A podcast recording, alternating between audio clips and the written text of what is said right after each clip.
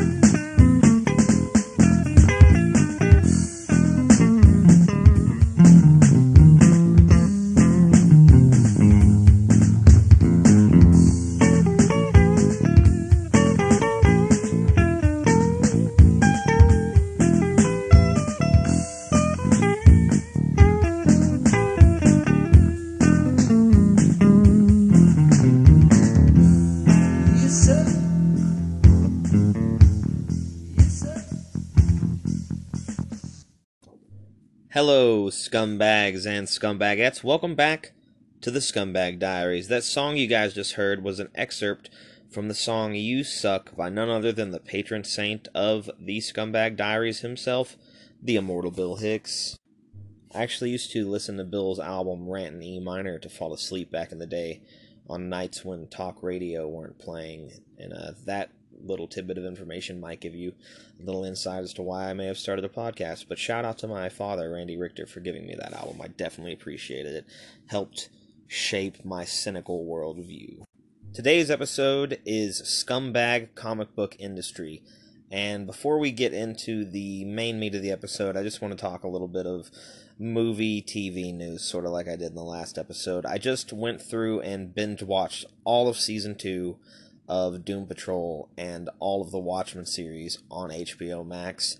And holy shit, guys. You should drop whatever you're doing right now and go watch it. If you don't have an HBO Max subscription, go sign up for the free trial and just binge watch it all as fast as you can. And I don't want to hear that you guys don't have time for it because I know at least 10% of my listeners do an eight ball of cocaine every three days. It shows me that in my analytics. So go sign up for a free trial and binge watch all of Doom Patrol and all of the Watchmen TV series. The Watchmen series, um, I had mixed feelings about after I had finished it for about two days, but after mulling it over, I think that it was super badass. And it's uh, it's not a continuation of the movie; it is a direct continuation of the comic books, and it uh, it definitely pays homage to the source material really well. It's funny that every episode I end up going back to Alan Moore and Grant Morrison's work, and that's just a testament to how great they are at what they do, honestly, and the characters that they create. I also recently rewatched the Green Lantern movie with Ryan Reynolds, and I think we all give that movie a little bit too much hate. I think Ryan Reynolds was a perfect casting as Hal Jordan. Um, the suit was fucked and what they did with Parallax was really whack.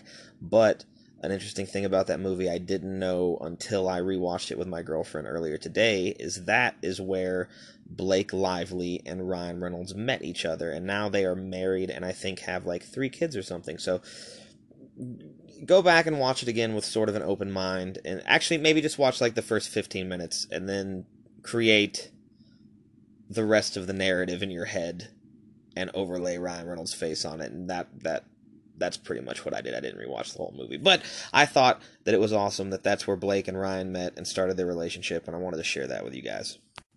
And in comic book movie news, I'm just going to go ahead and list a bunch of the upcoming comic book films uh, that are coming out in the next few years to sort of you know give give you guys something to look forward to in these dark and desperate times. We have the New Mutants coming out, which I briefly talked about in the last uh, episode of the podcast, which I'm really excited for. We also have Wonder Woman 1984, which is a prequel to Justice League, but a sequel to the Wonder Woman movie. We've got Black Widow coming out soon. It may actually already be on Disney Plus. I'm a little behind in the times. I apologize. Uh, we also have Venom 2 coming out, Marvel's The Eternals. We've got Morbius the Living Vampire starring Jared Leto, which I talked about a little bit in the last episode. We have Shang-Chi and the Legend of the Ten Rings coming out, and that movie is going to give us the first look in the MCU at the actual Mandarin, not the character that was played by Sir Ben Kingsley in Iron Man 3 but the actual real Mandarin that exists in the MCU. We've got Matt Reeves' The Batman, which is coming out, which we talked about recently, which is starring Robert Pattinson. I'm super excited for that. We've got Doctor Strange in the Multiverse of Madness. Briefly went into that. I'm super excited about it. The implications of just the title of the movie give me chills because we could see anything from Marvel Comics canon, really. And I think that at this point, the fan service is so real with all of the comic book movies that they'll do some deep cuts, and I'm ready for it. We have The Suicide Squad, which is a sequel to Suicide Squad, um, directed by James Gunn this time around, the guy who brought us the Guardians of the Galaxy movies. I'm kind of glad David Ayer is not involved anymore because even people at DC and Warner Brothers say he's the reason that the DCEU sucks, and I would kind of blame Joss Whedon's Justice League for that as well. And I still think that we should hold Zack Snyder accountable for a couple of things, mostly the Batman killing people, but everything else I can I can forgive. But Batman killing people is something that, as a hardcore fan, I know he's done it in the comics, but for the chunk of my life, the biggest majority of my life, Batman has had one rule and he has not broken that rule unless it was in an alternate universe. And if I can just fit the DCU into one of those universes where Batman's morals are skewed just a little bit, I like it and I'll accept that. But fuck you, Zack Snyder, for, you know, being a dick. We also have uh, a new Spider Man movie coming out soon. There are rumors in that that uh, Daredevil is going to show up and hopefully that happens. If so, the rumors are going to be that Matt Murdock is going to be Peter Parker's lawyer in the murder trial for Mysterio. I don't know if they plan on using the actor from the Daredevil Netflix series, but if that is the case, awesome. That will be the first real way the MCU is tied into those. And we we were told when the Netflix series came out, uh, Daredevil, Luke Cage, Jessica Jones, Iron Fist, and the Defenders, that they existed in the MCU canon, and really the only connections were referencing the attack from the Avengers on New York. There was a photo of Stan Lee dressed as the chief of police, and they mentioned a couple of the heroes, but we didn't get any really concrete evidence that they exist in the same universe, and now they're all just canceled and I think that was a waste of everyone's time if they don't tie it in somehow. We have a Black Adam movie coming out starring The Rock. He's going to be more of a straight up anti hero um, than a villain. And he eventually becomes that in the comic books anyway. But I think they're going to do like a. They're going to make Black Adam much more likable in this movie. We have Thor Love and Thunder, which is going to give us female Thor, Jane Foster. They're bringing back the actress from the first movie who played her. I don't know if Kat Dennings is going to come back, but I know that they're bringing back Jane Foster, who was played by Natalie Portman. Um, Thor, Chris Hemsworth Thor is going to be in the movie too, and Mjolnir is coming back somehow. I don't know if they're going to reforge the hammer, but that's going down and that's awesome.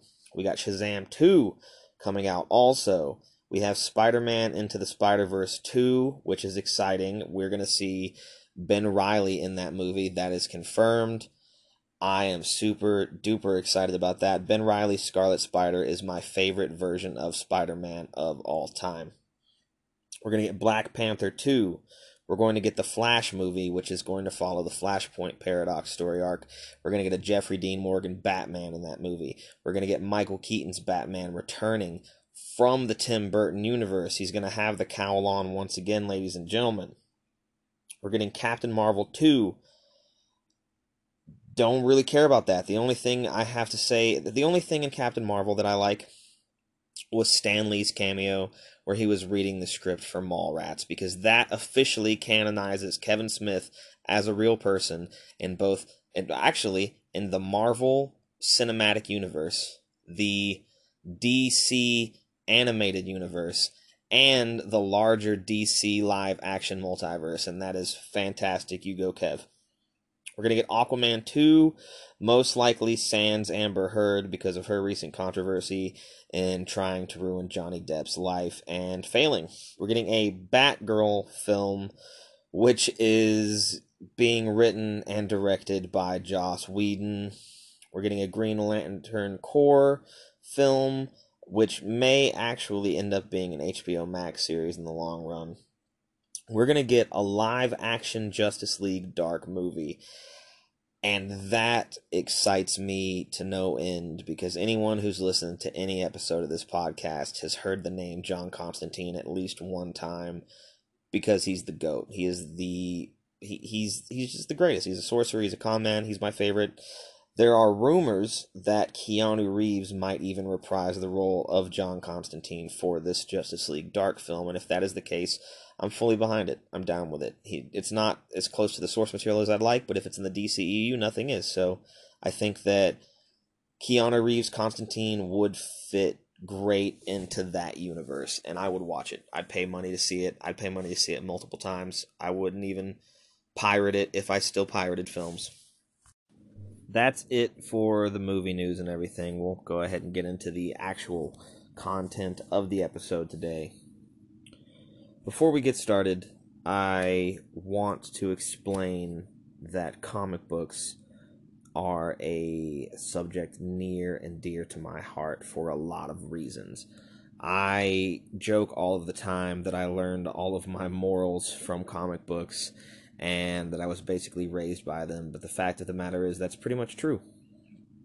Comic books are, and specifically comic book superheroes, are today's modern myths. They're our generation's version of Hercules and Perseus and all of the and Odysseus. You know, they're they're our versions of those stories. They're just the reincarnated archetypes of the ancient heroes and that's a really powerful thing, you know. And a lot of people just dismiss comic books as like pulp garbage or childish things, but that's not the case, man. Uh, when I was a kid, I didn't have a father. I had a revolving door of meth addict, scumbag, white supremacist pieces of shit that were coming through my life. And, you know, the only thing they taught me was that I was inadequate and that I didn't know anything and that I was an idiot was something I got called a lot by these fucking redneck fucks. But no matter what happened in life, uh, whether that was, you know, physical abuse or just having to deal with crazy meth episodes where my mother would tell me there were people outside of the house with lasers and the people were coming to get me. And as a child, you believe all of the things your mother tells you. You don't understand what the hell's going on or that she's on a drug that's eating away her frontal lobe. At the end of all the chaos, at the end of all of the fear, at the end of all of the pain, when I would retreat to my bedroom, I had Spider Man, Batman, Captain America, the Guardians of the Galaxy, Biker Mice from Mars. I had comic books, and they they didn't just teach me about morals and right from wrong and greed, hatred, racism. The X Men are literally an allegory for racism. Comic books are one of the most powerful mediums that we have ever had, and they reach people in a way that movies and music and other things don't. Um, the Wu Tang Clan, everyone in the Wu Tang Clan, they had a drastically different life than I did. I grew up between Florida and Kentucky in just a white trash cesspit of bullshit, right? And I was reading the exact same comic books that Ghostface Killah was reading while he was taking care of his brothers with cerebral palsy and wheelchairs while his house was getting shot up. Method Man was working at a, an electronics store reading the same comic books. I don't know why. I just went with two members of the Wu Tang Clan. Everyone, like Kevin Smith, also has comic books. There are lots of people who were affected by comic books in the same way. And I wish that the medium were respected a bit more. Like today, for instance, an issue of a comic book might get lucky to sell 100,000 copies, whereas in the late 80s, early 90s, a uh, comic book would come out and easily sell hundreds of thousands of copies. But the comics are near and dear to me, and as a result of basically being raised by them, I have a deep emotional connection to fictional characters.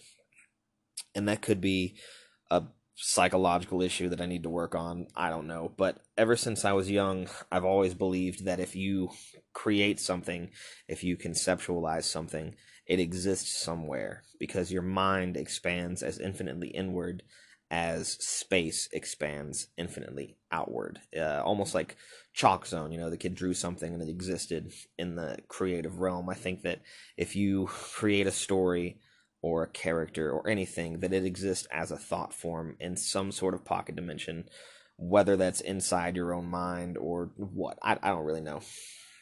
But the only reason I can even conceptualize something as outlandish as that is because when I was younger, coming up, reading comic books, they taught me about the multiverse theory and quantum mechanics and physics and just everything you could think of hate, love, sex, everything on the emotional spectrum uh, poverty, greed, war, all of it. Comic books. And that's why they are a staple in my life. Earlier today, I was actually talking to my little brother about uh, comic books and what I was going to talk about in the episode tonight. And I talked to him about how, when before he was even born, his father, my father, but uh, my he's not my biological father, but he is the closest thing to a father I've ever had, and I definitely consider him to be my dad but he shared with me his comic book collection. I told my little brother about that, and he went and asked him.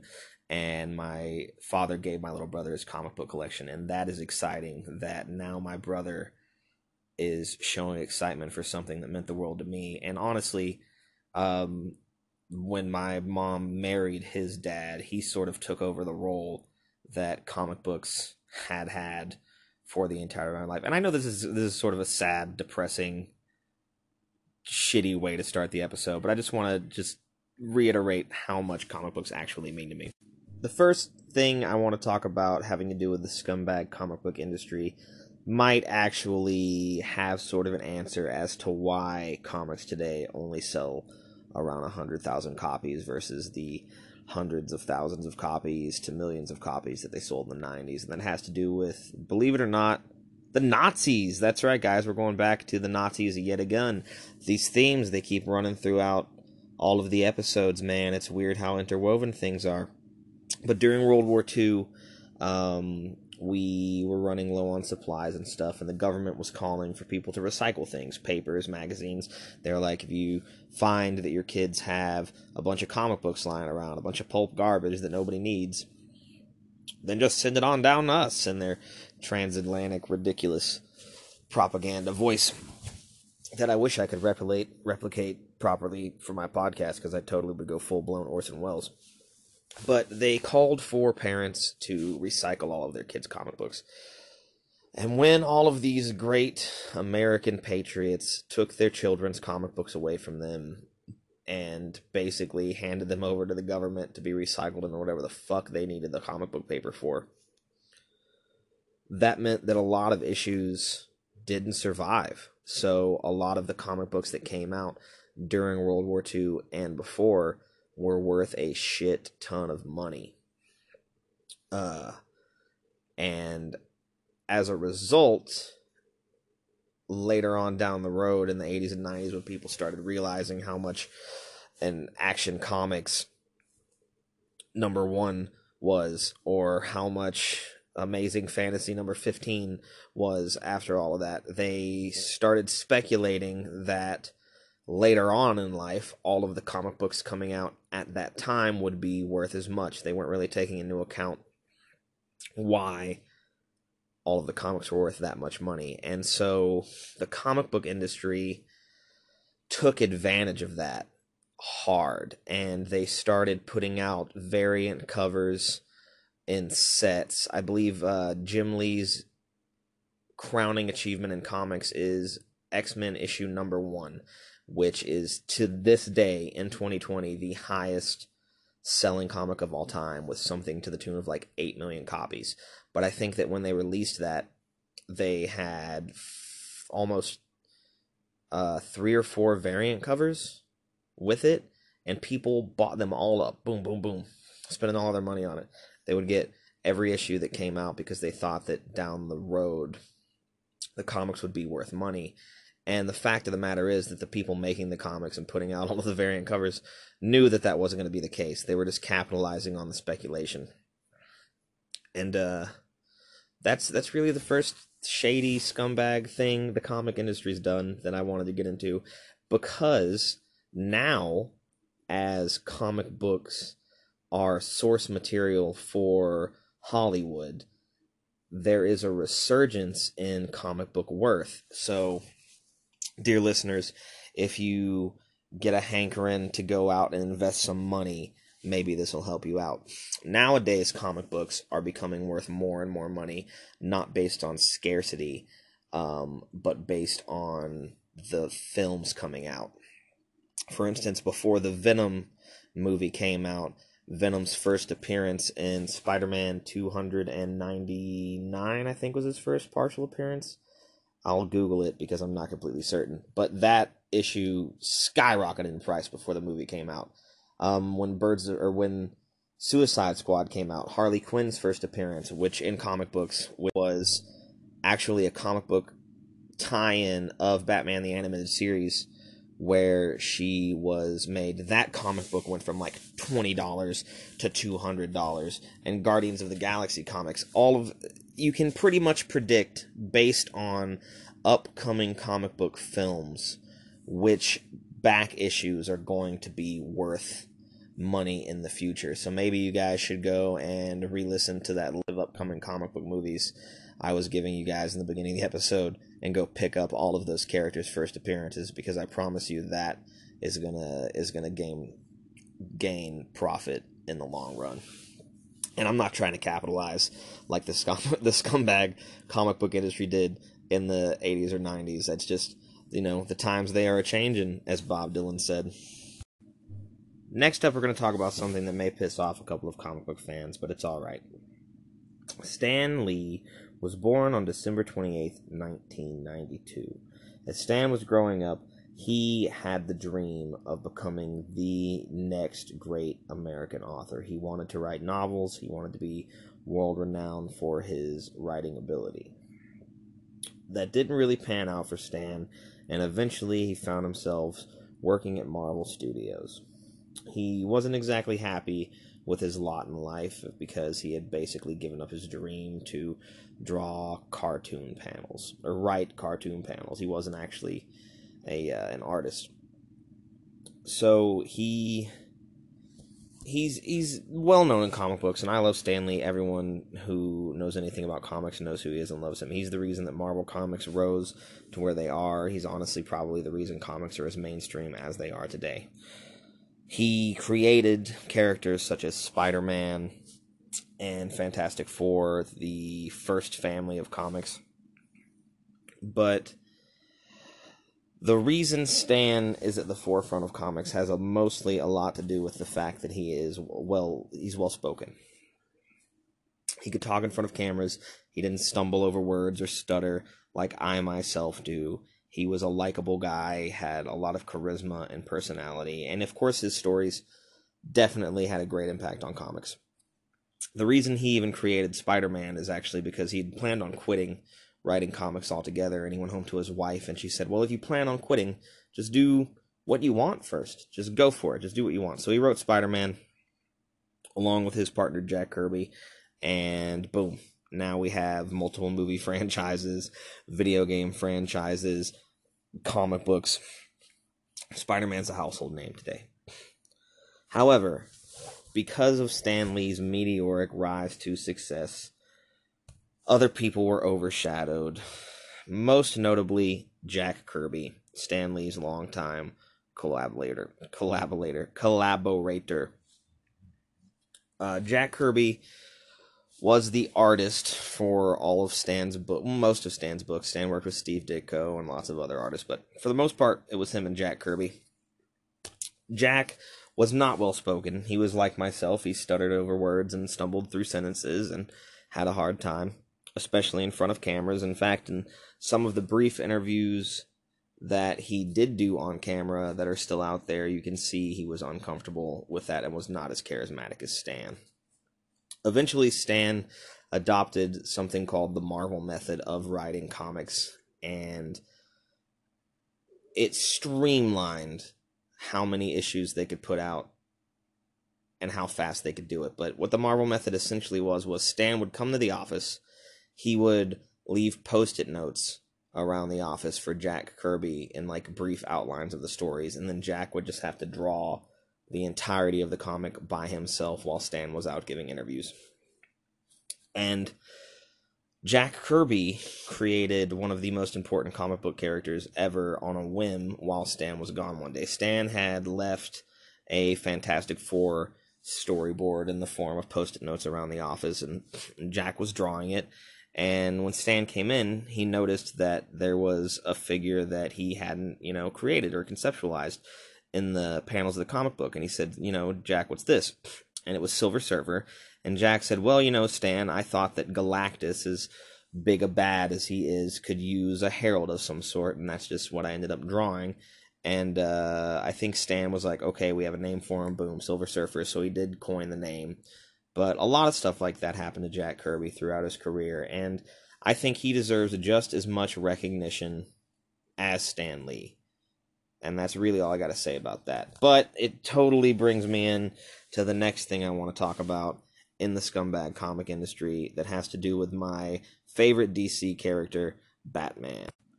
Robert Kane was born on October 24th, 1915. He was an American comic book writer and animator and artist who created Batman. He got sole credit for creating Batman and the Joker and basically the original mythos of the character.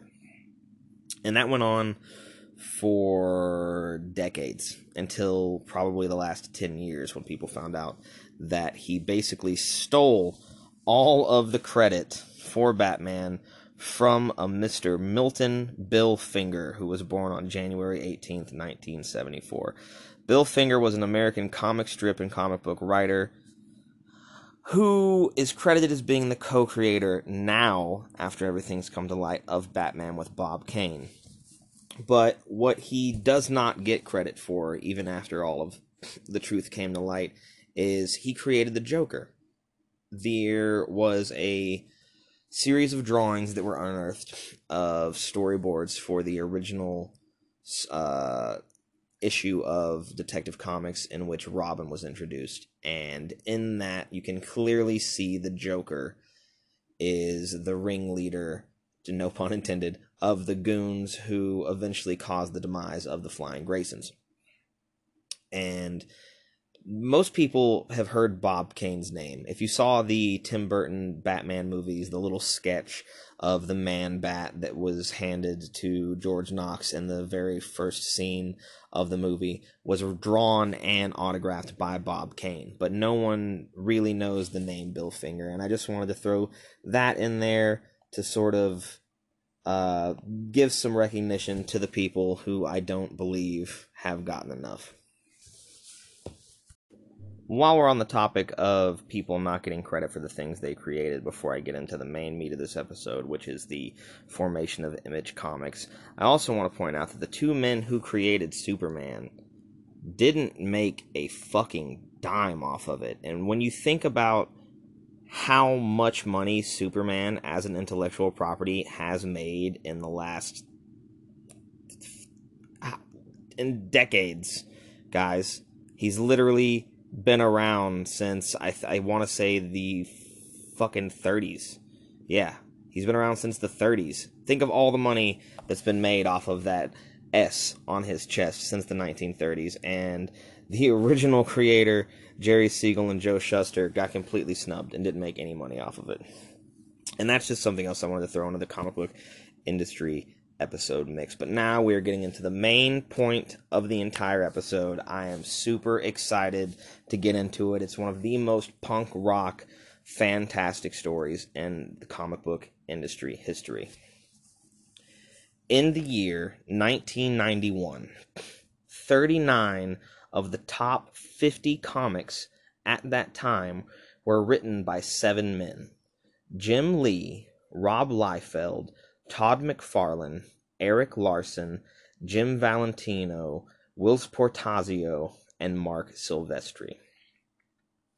Jim Lee was writing the X Men, and he sold 8 billion copies. Rob Liefeld was writing the X Force, and he sold 5 million copies. Todd McFarlane was writing his Spider Man book and sold 2.5 million copies. These seven gentlemen would go on to form Image Comics, and this is the story of how that happened. Marc Silvestri was born in Palm Beach, Florida on March 29, 1958. His most known works were Cyberforce, The Darkness, Uncanny X-Men, Witchblade, and the standalone Wolverine title. He discovered comic books through his cousin. He started his career at DC Comics and joined Marvel in the late 80s. Eric Silvestri wrote all of the stories for Cyberforce. That was his younger brother. In 2004, Eric Silvestri returned to Marvel to work on X Men with Grant Morrison, our favorite Chaos Magician. Jim Valentino was born October 28, 1952, he is most notably known for writing Guardians of the Galaxy, drawing Guardians of the Galaxy, Normal Man, and the Image Comics property Shadowhawk. He discovered Robert Kirkman, who would later join the board of directors at Image Comics, but he is the man responsible for the best selling comic book series of all time, The Walking Dead. In 1999, Jim Valentino became the publisher of Image Comics and expanded on the brand. Will Portacio is well known for writing Iron Man, Punisher. He worked on Spawn, Uncanny X Men, Stone, Wetwork, and he created my favorite mutant, Bishop. Erik Larsen was born December 8th, 1962. He is credited for working on Amazing Spider Man, Doom Patrol with Grant Morrison, our favorite Chaos Magician, once again, Savage Dragon, my stepfather's favorite comic book, Spawn, Supreme, and Supreme is really dark, by the way. It's like when I read my first issue of Supreme, I I thought it was I it was sort of my first introduction to Image Comics, and I didn't know how punk rock they really were and how dark it got. But I was flipping through the panels and I saw like this basically Superman character, and as he went through the villain's hideout, there were like severed heads of his young compatriots. Imagine if there were a Batman comic and he was walking through the Joker's house and he just saw Robin's head on the fucking wall. That was pretty much the reaction that I had to this comic book. It blew my mind.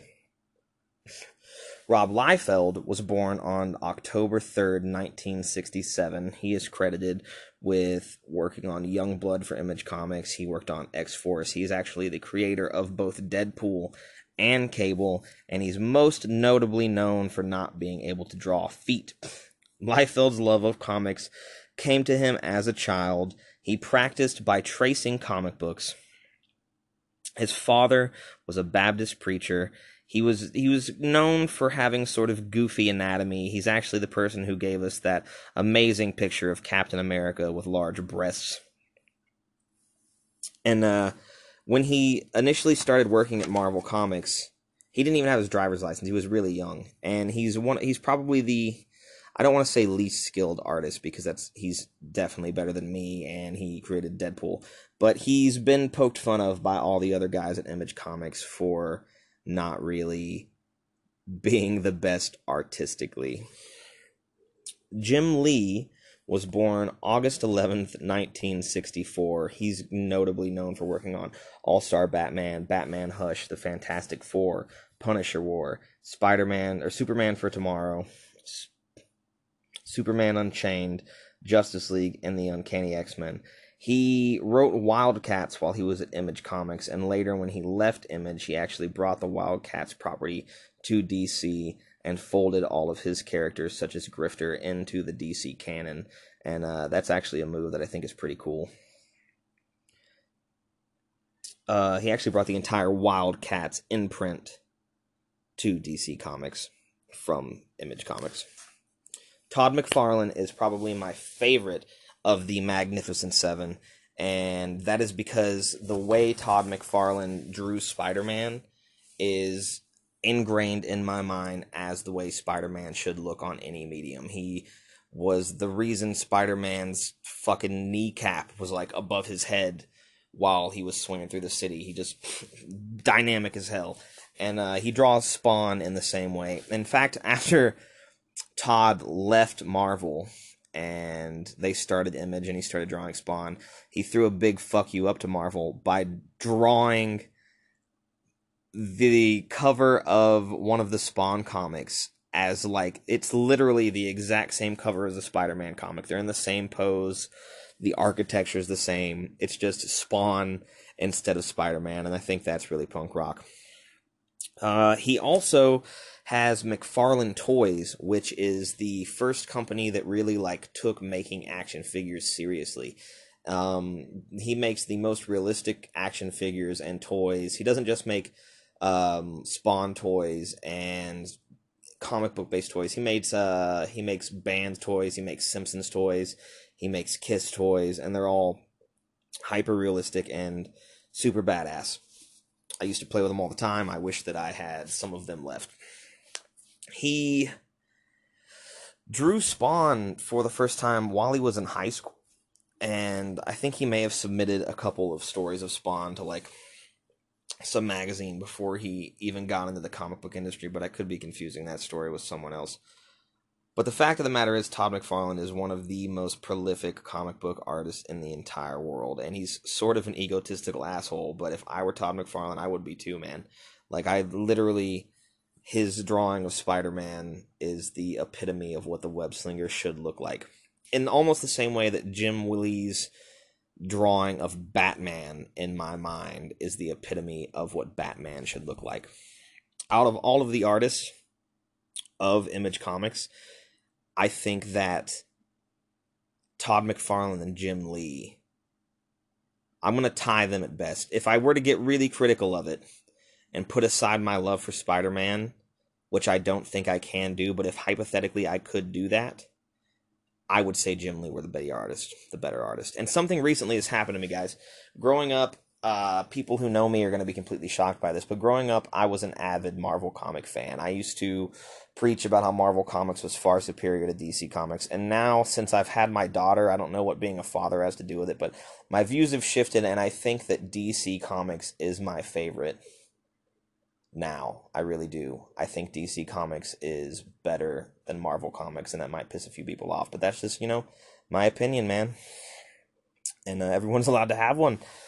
He Todd McFarlane also did album artwork for Korn, and he's done music videos, animation, stuff like that. Todd McFarlane has a new Spawn movie coming out soon that he was supposed to direct. It's sort of in like development hell, so I don't really know what the news with that is. I'll try to I'll go ahead and look that up and throw that into the first part of the next episode.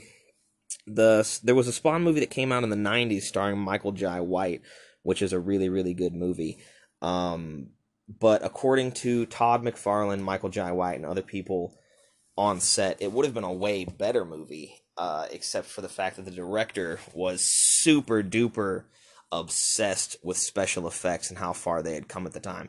And at the time, it was super impressive. I remember being a kid and watching Spawn and being like, holy shit, this is completely unbelievable. But now, if we go back and watch it, it's not that impressive. And you see how they, they took too much focus off of the story and put it onto the special effects. And I think that was a mistake. So I'm looking forward to seeing the new Todd McFarlane Spawn movie. And I also would suggest people go check out the HBO Spawn animated series, which is on HBO Max currently. You guys can do that while you're cocaine binging Doom Patrol and um, and Watchmen.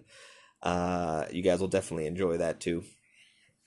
But uh, that's enough about the individual characters that make up Image Comics. Now I'm going to get into the story of how they were formed it's the early 90s, and for the most part, Marvel Comics has been allowing its top artists to have creative control of the narrative that the characters are going through. It's basically the reverse Marvel method. The artist draw the comic book and then the writer goes back and fills in the story. Now, for some reason, all of a sudden, the executives at Marvel Comics sort of shift direction and they decide that they're going to give creative control to the writers and basically make the graphic artists slave to them again, which sounds all well and good, except for the fact that the artists have been carrying the company uh, for years, and without these seven artists specifically, Marvel probably would have tanked. They brought life to the franchise. Um, they are the reason that all of the women in Marvel Comics started like looking super, super sexy in their scantily clad clothing. Plus, it was just the 90s. It's the way things were back then.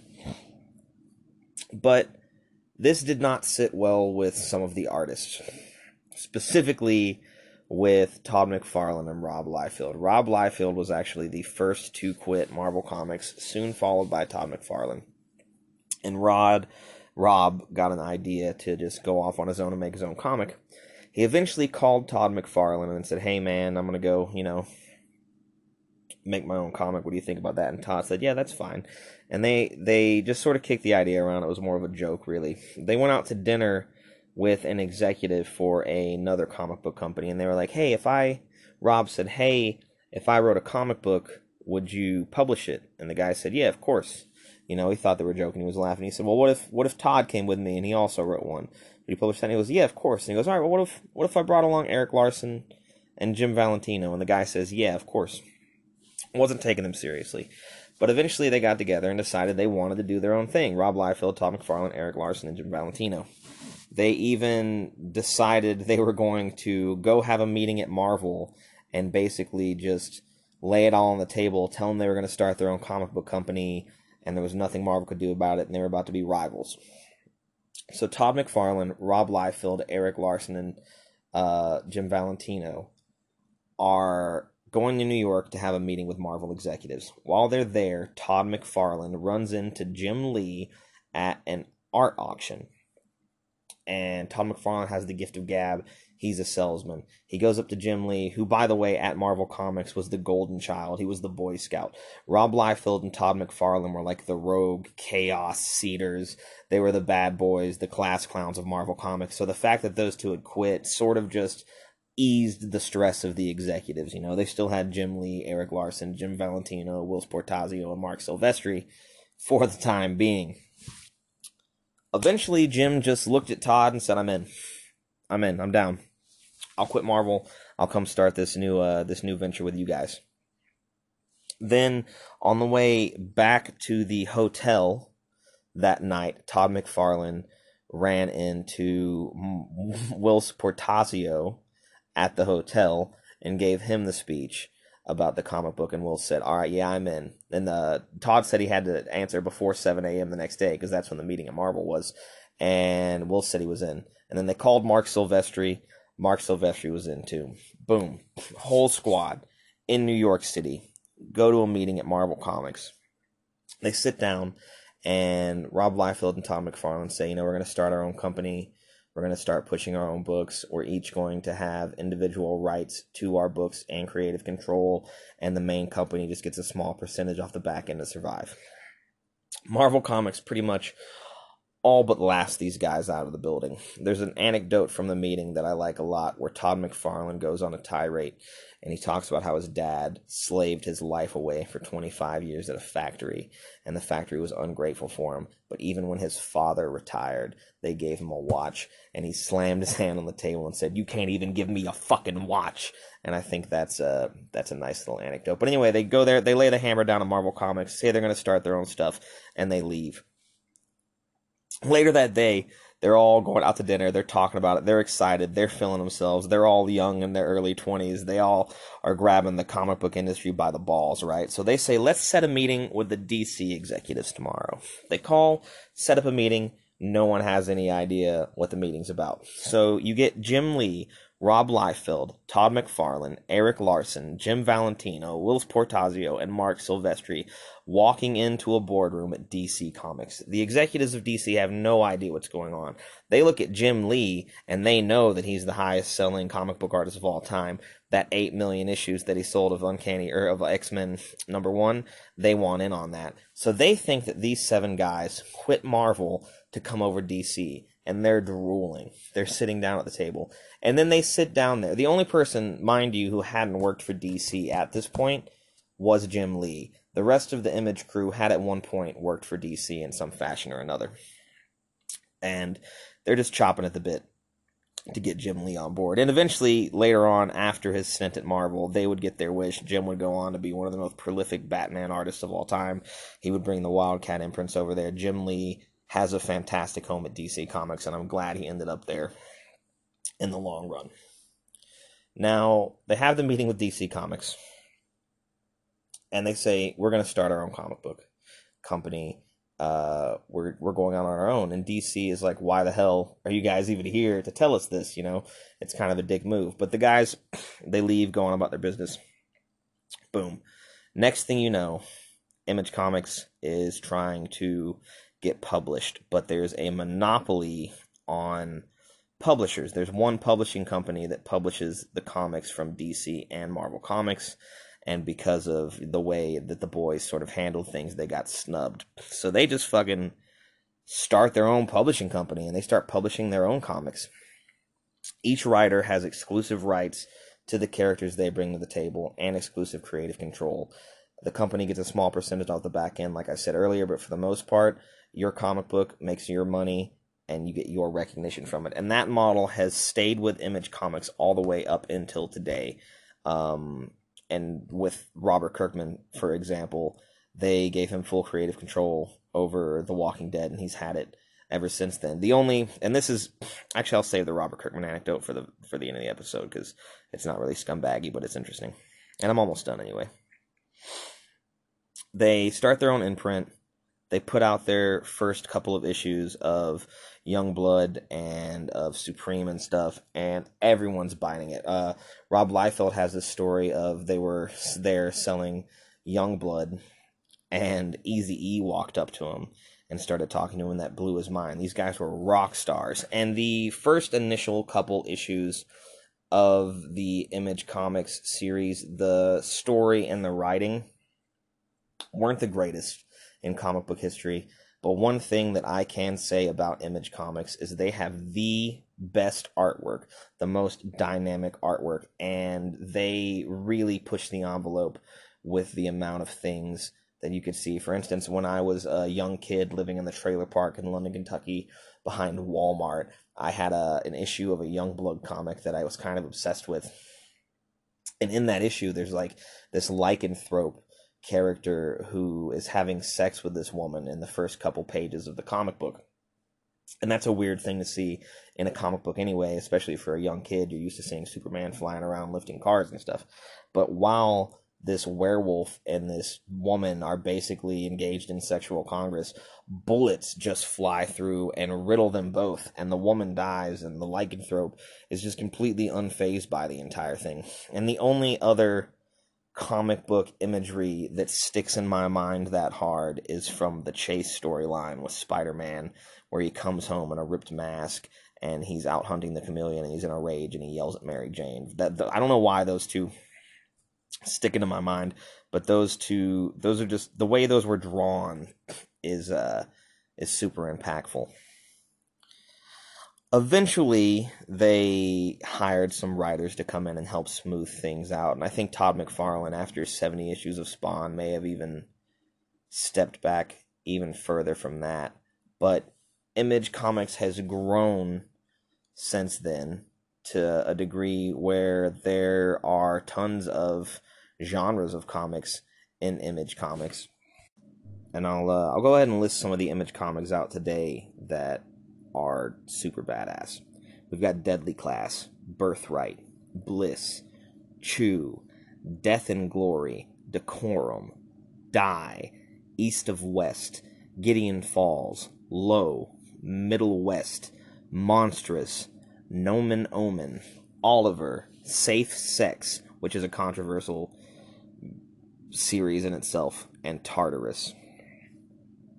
Those are just some of the best selling comics they have going now. Plus, The Walking Dead is an image comic, which I'll just go and get in that story. When Robert Kirkman was pitching the idea for The Walking Dead to the Magnificent Seven, if you will, he talked about how he wanted to make a zombie book and all this stuff. And the guys at Image Comics were sort of like, you know, horror is sort of played out. Uh, I don't know if there's really a market for a zombie apocalypse comic book series. Is there anything that would like set you apart from comic or zombie movies and stuff like that? And thinking on the fly, Robert Kirkman, who himself is a Kentuckian, said, "Yeah." At the end, you find out that the reason there are zombies all over the earth is because of aliens, and that was the hook that snagged their jaw and got Kirkman the job at Image Comics. And uh, after he started, he had exclusive rights to the comics and narrative. So eventually, years down the road, I believe it was uh, I believe it was Erik Larsen who came to him and said, "So, Robert, what what about the aliens?" And Robert just said, "You know, I I lied about that. There are no aliens." And now Image Comics run of The Walking Dead is coming to an end, and sure enough, there were no aliens. Maybe they'll work it into the TV series because that strays from the source material a bit, but who knows? On the whole, Image Comics has definitely shifted the direction of the comic book industry and with all the faults in the the story and the writing and there's there's a bunch of internal drama. Rob liefeld's left and come back. Erik Larsen's left and come back. Jim lee's left and come back. Todd mcfarlane uh, his ego still permeates throughout image comics and the comic book industry as a whole and there's a lot of tension between them but the the the fact of the matter is these seven men are the most influential comic book artists of all time, sans, with the exception of Jack Kirby and Steve Ditko. And there's actually a story about how Marc Silvestri called Jack Kirby in the beginning of Image Comics because Todd McFarlane thought about how all the uh, earlier Marvel comics said, you know, presented by Stan Lee, and he wanted to throw a big fuck you to Stan Lee for snuffing Jack Kirby, like we talked about earlier. And in the beginning of all, in the beginning of all the Image comics, he wanted there to be a tiny panel that said presented by Jack Kirby. And while I'm mad that that didn't happen, I just knowing that that was on Todd McFarlane's mind makes me feel pretty good. But Marc Silvestri called Jack Kirby and told them what they were doing, and Jack Kirby gave them a shining seal of approval. And from that day forward, his wife referred to the Magnificent Seven as the Image Boys. That's really all I got for this episode. I tried to stretch it to an hour. I'm not quite sure how close I got to it, but I gotta I gotta go back to work tomorrow, and the baby has to go to sleep soon. So I'm gonna go ahead and call it a day. I hope you guys enjoyed this episode. I jumped around a little bit at the end, and I I had had all these notes, and I just ended up getting super fucking excited and uh, just rambling on. So maybe maybe you guys hate this episode. Maybe it'll be one of your favorites. I hope you guys enjoyed it. Either way, man, everybody love everybody. And in the words of the immortal Bill Hicks, it's just a ride.